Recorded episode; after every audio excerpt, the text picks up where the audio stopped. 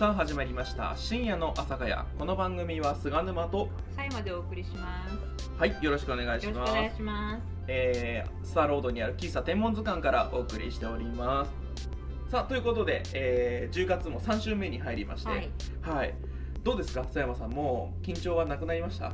いやー、それがなんかずっと緊張してますね。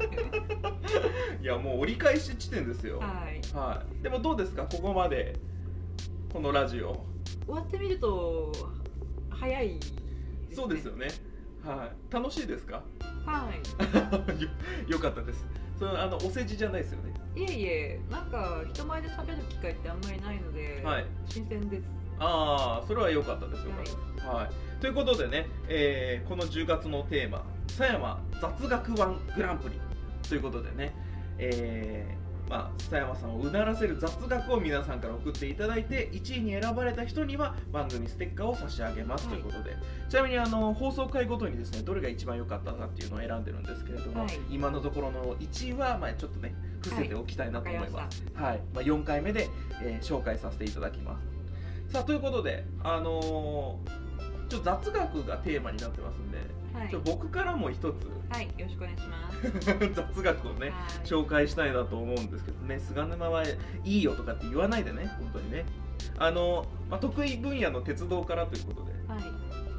あのー線路の幅はい。の話なんですけれど、あのまあ、中央線とか、うんまあ、JR の在来線ですねはい。あれの幅って、まあ、何ミリって聞いて多分分かる人多分少ないと思うんですよあわからないです。まあ、まず新幹線と普通の在来線線路の幅違うのって知ってます？はい。そう新幹線の方が広いはいですけれど、えーじゃあ中央線などの JR の在来線は何ミリかというと、えー、10671067ミリなんですよ、はい。まあ、1メ1メートル1 106センチですねはい。1メートル6センチぐらい6センチから7センチぐらいなんですけれども、えー新幹線は1435で、えー、100 1メーター43センチぐらい、はい。はい、ぐらいなんですね。まあ、という感じでね幅が違うんですけどこれ例えば在来線でも1435の新幹線と同じ幅のところがあるんですよ。あ、どこですか？例えば京浜急行とかああ。そうまあそれに直通する京成線もそうですね。そうですか。はい。まああのだから一概にその在来線地上を走る電車だから、えー、1067のまあ狂気っていうんですけれども狭い軌道で狂気っていうんですけど、とは限らないんですよ。はい。えーで、えーまあそうですね。えーまあ在来線というか、えーとまあ、私鉄のねあの普通の電車にもこの1435の、まあ、標準機と言われる、まあ、通常の幅のあの、まあ、海外ではよく使われている幅の、えー線路の幅を使っている鉄道路線もあると。ああ、じゃあ海外が中古の日本の電車を乗せてるのはそういうことですか？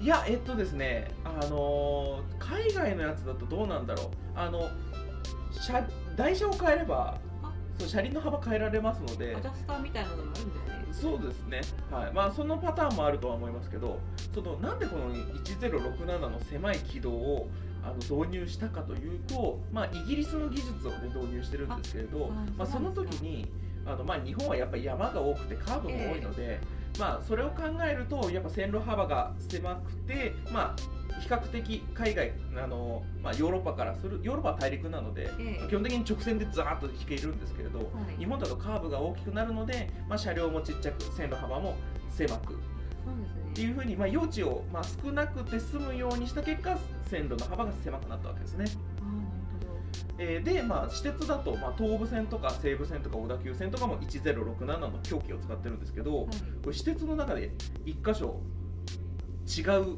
線路幅があるんですよ、あ、そうですか。はい、それがどこかというと京王線なんですあ、そうですか。そうなんですよあんまり乗ってて気がつかなかったですね。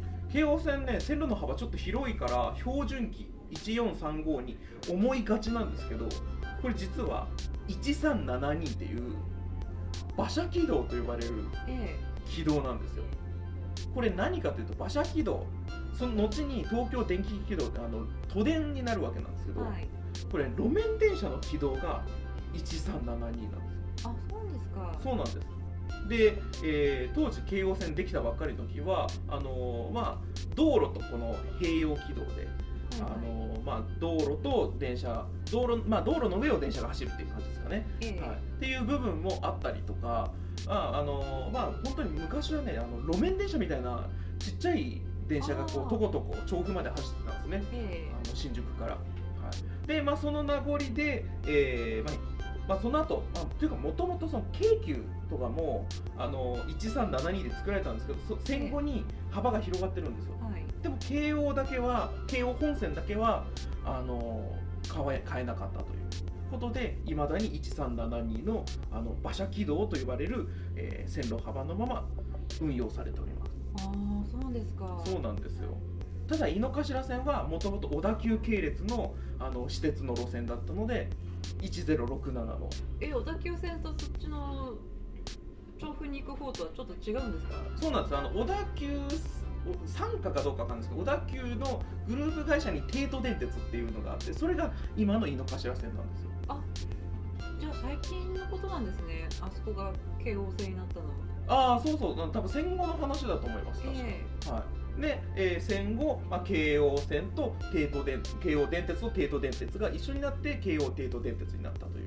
あそうなんです。だから井の頭線の列車が、えー京王線の本線に入れないのはそれが理由ですね。線路の幅が違うからという。ああそうなんですね。はい。という雑学いかがでした？いやー全然ちょっと話長くなっちゃいましたけど。知らないやつでした。はい。あとなんか東北新幹線って普通の在来線と幅が同じっていうのもなんか聞いたことがあるような気がする。あこれね逆なんですよ。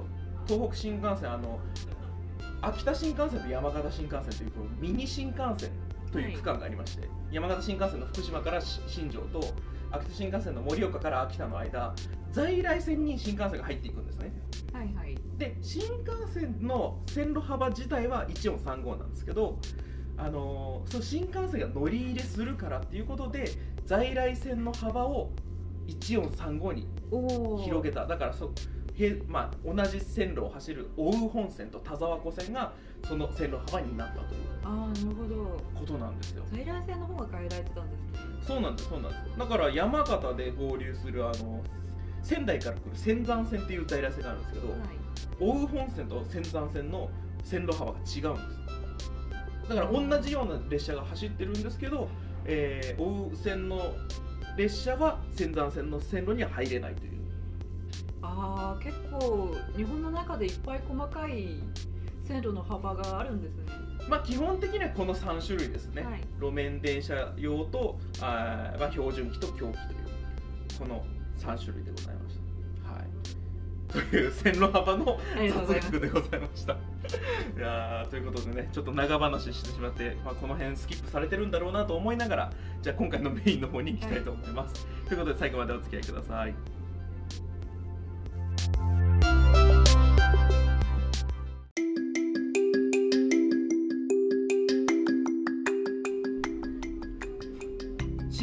佐ヶ谷この番組は菅沼と最後までお送りします。はい引き続きよろしくお願いします。よろしくお願いします。さあということで今週の雑学紹介していきましょう。はい。もうなんか今週の雑学っていうコーナーみたいですね。そうですね。さあということで今回ねまあ佐山さんの特に知りたい雑学の中に料理がありましたけど料理というか食べ物かな。あのアイス。あアイス系の雑学2つ来てたんですよ。まとめてご紹介したいと思いますえー まずはラジオネーム茶ましばみんな大好きハーゲンダッツ。それを作っている工場は世界に4カ所しかないんです。あはい。えー、あ知ってました？なんか誰かが話してたのを最近聞いてるような。いやこの人かもしれないですね、えーその場所はアメリカに2カ所。ニュージャージー州ウッドブリッジとカリフォルニア州トゥラー、はい、にありますそしてフランスのムアラスっていいのかな。そして最後は日本でどこにあるか知ってます？群馬と聞きまおお知ってますね。群馬県高崎市にあります、はい。えー栃木県ではございません。残念ということでね、まあ、これ多分僕が栃木県出身だからっていうことだと思うんですけどもちょっと喧嘩売ってますね。あの辺乳製品美味しいですからね そうですよ。あのあ栃木は栃木であれですよ。ちょっとあの、まあ、ハーゲンダッツには負けますけどあのサクレレボン。どんな感じですか？サクレ？あのまあかき氷。まああーちょっと酸っぱいかき氷で上にあのレモンの輪切りが乗ってるやつあるじゃないですか。コンビニで定番のやつですよね。あそうですそうです。あの安い安くてお 安安くて美味しいやつなんですけど。あれの双葉食品あの栃木県ですからね。あーそうですか。はいことでね、まあ、売り込んで、まあ、ちょっと蓮山さんには刺さらなかったですけれども、えー、ハーゲンダッツ高崎市にありますということで。行ってみたいですね。うん見学できすか？いや大手の工場って大体見学ができるって聞いたことがあるんですけど。ああまあでもできそうですよね。そうですよね。でもなんか群馬って結構いろんなもの作ってますよね。いろんなもの作ってるからなんかあそれも群馬に工場あるんだみたいな。あそうなんですか。どこですか？例えば東京バナナ。あれ工場。東京じゃないんですね。あれと工場群馬なんですよ。群馬なんですね。群馬のどこかは忘れたんですけど確か東京バナナそうなんですよ。東京にもバナナ生えてないですからね。いやまあそうですね。あのーまあ東京バナナは別にバナナから木になってるわけじゃないですけれどあのーだからなんだっけな。群馬から来た人に東京バナナをお土産でこれ東京土産だからって渡すとあの失礼に当たるらしい。失礼というか知ってる人にはいやこれ群馬で作ってんだよだろうだよなっていうふうになるらしいですよ。目新しさはないんですね。いやまあ新しさないです。あまあでも別に群馬で売ってるわけではないとは思うんですけど、ええ。うん、だから群馬で作って全部東京に来てまあだから群馬の人が買って帰るっていうのはあるかもしれないですけどね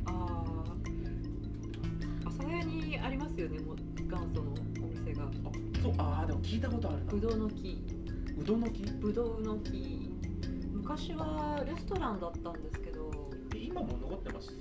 ありますよ。えぶどうの木が発祥なんですか？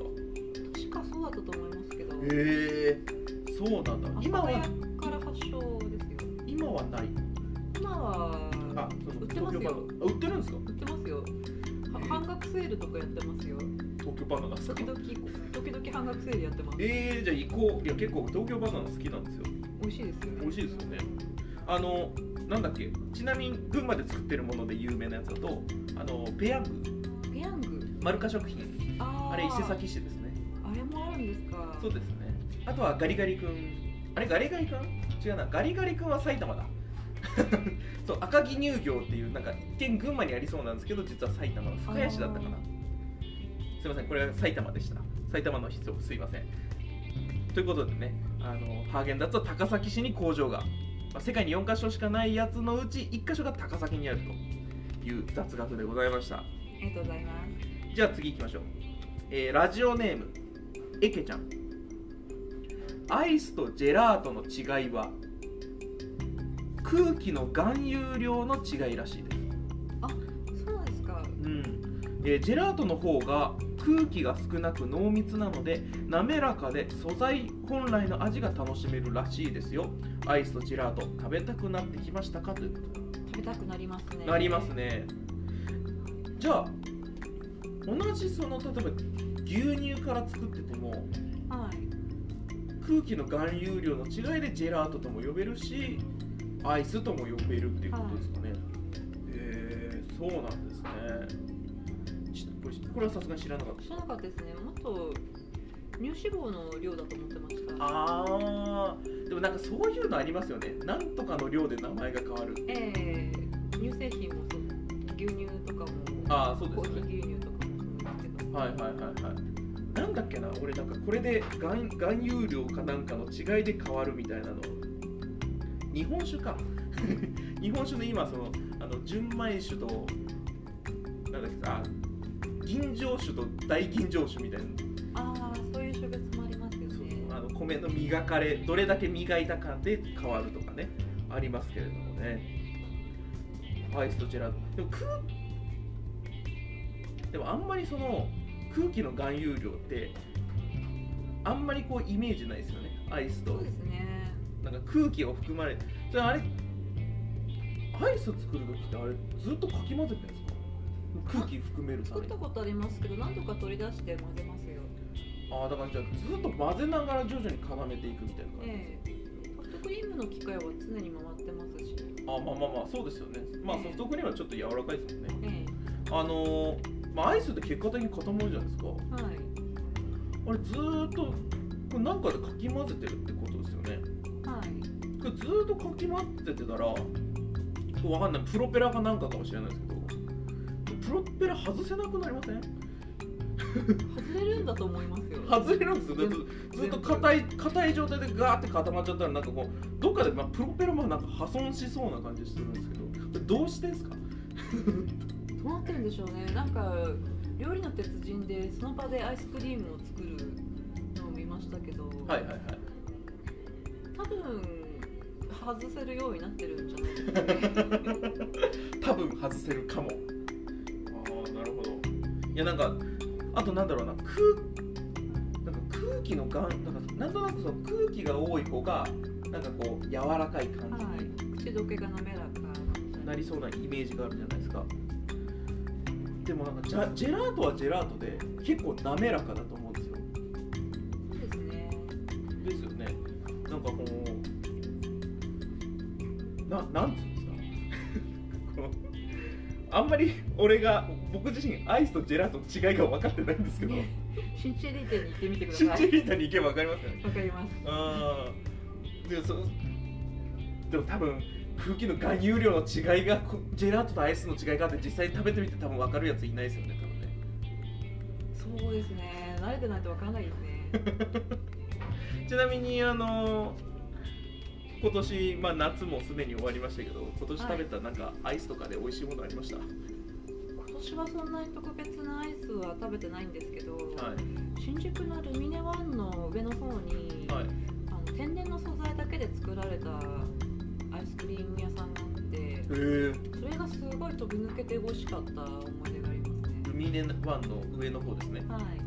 ざっくりとした情報。あのーレストラン街かなんかがあるあたりですああなんとなく本屋さんとあはいはいはいはいあえー、あそそんなところにあるんですね、はい蜂蜜とかその天然のかんえ甘みしか使ってないところですなるほど、まあ、ちょっとねあのーまあこれ聞く人はもう10月入ってるんでだいぶ寒くなってきてる時期かもしれないねでも意外と寒い時期のジェラートって美味しいですよねそうですね濃厚な味って結構寒い時期に合いますねそうですよね。